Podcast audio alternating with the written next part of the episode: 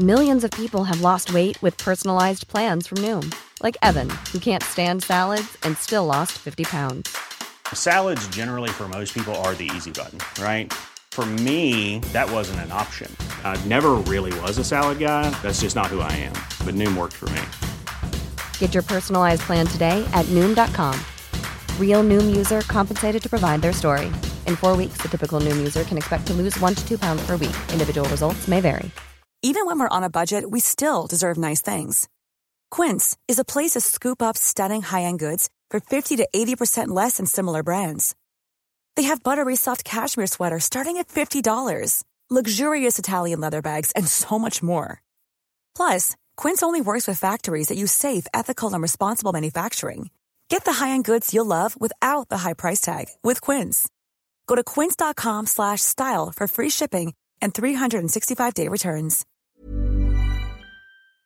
Hello everyone, welcome aboard to the Redmen TV and our Liverpool transfer latest show. We've got a bunch of things we're going to be discussing live here on the channel. Of course, there's more news on Alaba, which you'll have seen from the title and thumbnail. We're going to get into that. Christian Falk has been talking about him. You'll know his name, of course, if you've been following anything transfer related over the last 6 or 7 months. Liverpool are tracking alongside another Premier League club, a teeny tiny Italian midfielder. There's also a French centre-half and some news on the Gini Wijnaldum situation as well. But I just want to say thank you first and foremost to Snickers Protein. Oh yes, right here, right there, for powering the transfer latest show. Don't forget, you can get your fan line questions or gripes, concerns or whatever into us by using hashtag fanline and tweeting to @TheRedmenTV on Twitter as well. There's going to be a tweet that goes out every single morning of these shows. So if you want to get some questions in on there, then you can do. If you want to send us some video clips in, then we'll throw you into the show. We did it with Stehor yesterday. He looked great. You can look even better, probably just by default. I don't know. But no, it's great. There's plenty of ways you can get involved with the show, but that's the best one if you do that right now. So do that. Mute. Yes. And also, I just want to let you know, of course, there is a deadline day show looming as well. More details will follow on that. But once again, we're getting the Ball Street Band back together. So stay tuned for more information on that, of course. But look, let's dive into it. Yes, once again, I am going to very much resist the temptation to scran my Snickers protein bar right here on live stream. Chris said to me, you can eat it on the show, you know. And I was like, yeah, I can. But I'm not going to, and it's know that it's not because I don't want to. It's because I don't want to have you be subjected to me eating food live on the show. Well, there we go. Right, Fabrizio Romano's where we're going to kick things off. The man who is absolutely the go-to voice on all things transfers, particularly this window, says on the Gini Wijnaldum situation, so there's a couple of rumours floating around social media a couple of days ago that the Gini Wijnaldum to Barcelona thing was done and dusted. Old Fab Romano says there's still no agreement between Wijnaldum and Liverpool to extend the contract. Last bid was made in early December. Gini has not accepted yet. It's getting complicated after 7 months of negotiations. Liverpool are still waiting for the definitive answer. So still no 100% confirmation that Gini has accepted a contract from another club. He's definitely not accepted the contract offer from Liverpool. And will we see that happening? Can't help but feel the longer this draws out. The ball's very much in Gini Wijnaldum's court, isn't it, at this moment in time? But yeah, we'll have to see. But at the moment, yes, rumours that it's all done and dusted are not true, according to Fabrizio Romano. Right, we're going to move things on to another player that Liverpool have been linked with, and that is 20-year-old Loïc Badé. The defender, and I'm getting this from the awfully translated Le Sport. It says, trained in Le Havre and recently recruited by RC Lens, Loïc Badé finds himself on the shelves of two major European clubs. I'm not sure they understand that analogy. At 20, Loïc Badé is playing in his very first Ligue 1 season, and the defender trained in Le Havre has already won over a lot of people after 16 games in the elite of French football. According to their information, major clubs are starting to look into his case and plan to take steps in the coming months. The Telefoot La Chaîne revealed the interest of AC Milan, and they said this is absolutely correct. If the Milanese are very close to signing, blah, blah, blah, blah, blah. Also, according to their information, another big European club is interested and active behind the scenes. This is Liverpool. So definitely one to keep an eye on. Not something you imagine is going to be happening in January, really annoyingly, but definitely one that Liverpool apparently are working on behind the scenes for next summer. If you know anything about this player, let us know in the comments section, because I have literally never heard of him. Away from defender talk for a moment. Liverpool and Tottenham Hotspur are apparently tracking Nicolo Barella. This is according to Calcio Mercato, another, again, a fantastically translated article, which says, English sirens for Nicolo Barella, the midfielder born in 1997, expiring in 2024 with Inter, like Tottenham and Liverpool.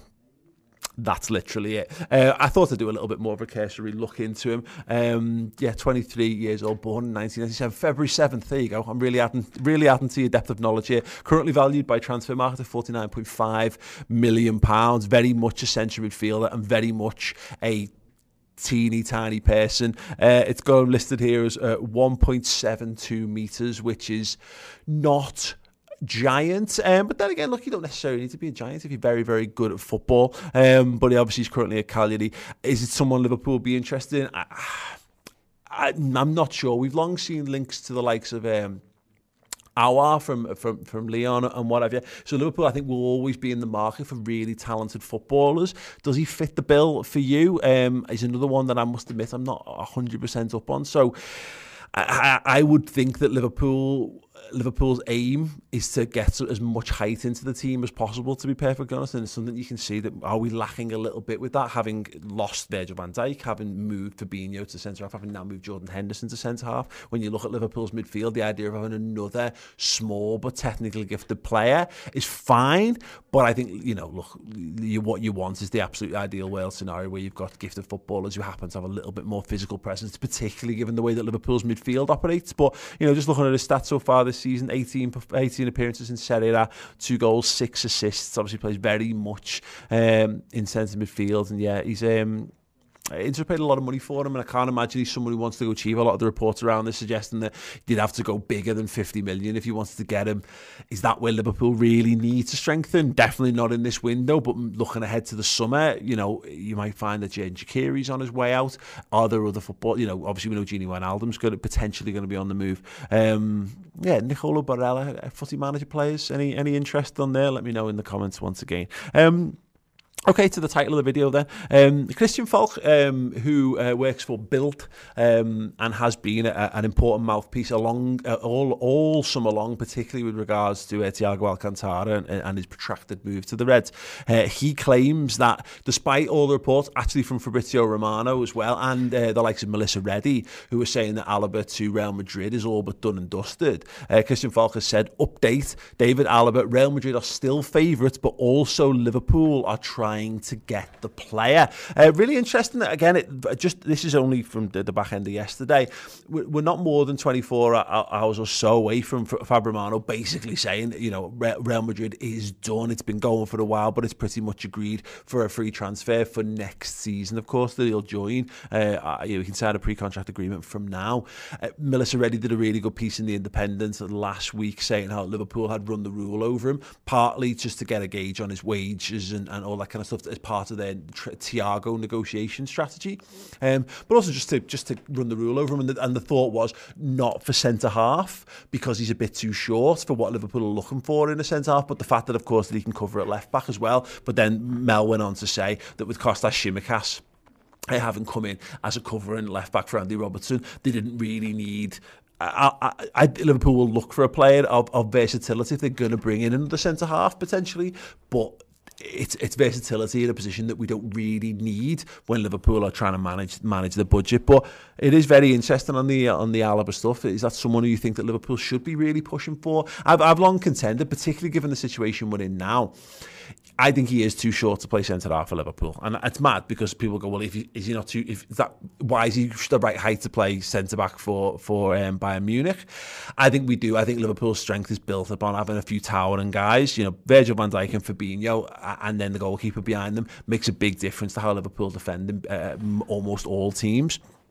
But if you've got a guy who can play in a bunch of positions, that is also a kind of thing that Jurgen Klopp is interested in. I personally, because I think he's in the top bracket of footballers, and Liverpool could just do with having another one of them. I wouldn't be asked. I would be going, right, let's just go and get this sorted and get Alaba box and try and get it done in January if you can throw a bit of money at it. But yeah, we'll have to see on that.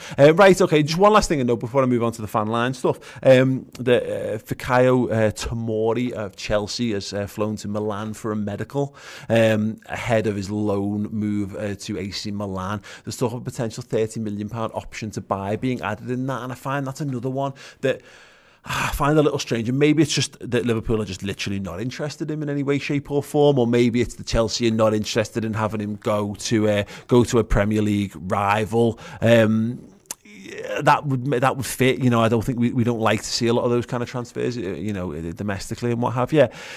But I've always been impressed with when I've seen him come up against Liverpool. I think he does fit the bill. He's not a giant, but I always thought he was quite good on the ball. I thought he was quite composed. He obviously had tons of pace as well. I think I find it a bit strange that I think he would suit the profile, 23 years old. I'm kind of surprised, and maybe it's just because he's not fulfilled the potential. And, you know, people going to AC Milan used to be seen as a massive step up in your career, and now it's, you know, AC Milan not quite the power that they want to have. But I just thought it was interesting to mention. Jizzle Chef asks in the fan line then, what defender should LFC buy this January? I honestly do not know. Ben White is probably the simplest answer in that. Why? Because he's sort of homegrown. He's English anyway, so you don't have to go through as many hoops to get him signed. I don't know that he's better than some of the international options we've seen. Or Cher from Ajax. Actually, he'd be my preferable one, to be honest. The Bailey 22. Would you have Socrates from Arsenal on a free short-term deal? I actually would, but that if I was playing footy manager, that's exactly what I'd do. I'd just go and pick up someone who's got a bit of experience and he's got a relationship with Klopp. I would go and box him off and just go and get him on a 6-month deal or a year deal and go, there you go, and then maybe just bin him off in the summer if you need to. Just having an actual centre-half, I think, would be useful at this point, to be honest. Martin Wall 7 says, do you think going to a 4-2-3-1 would work?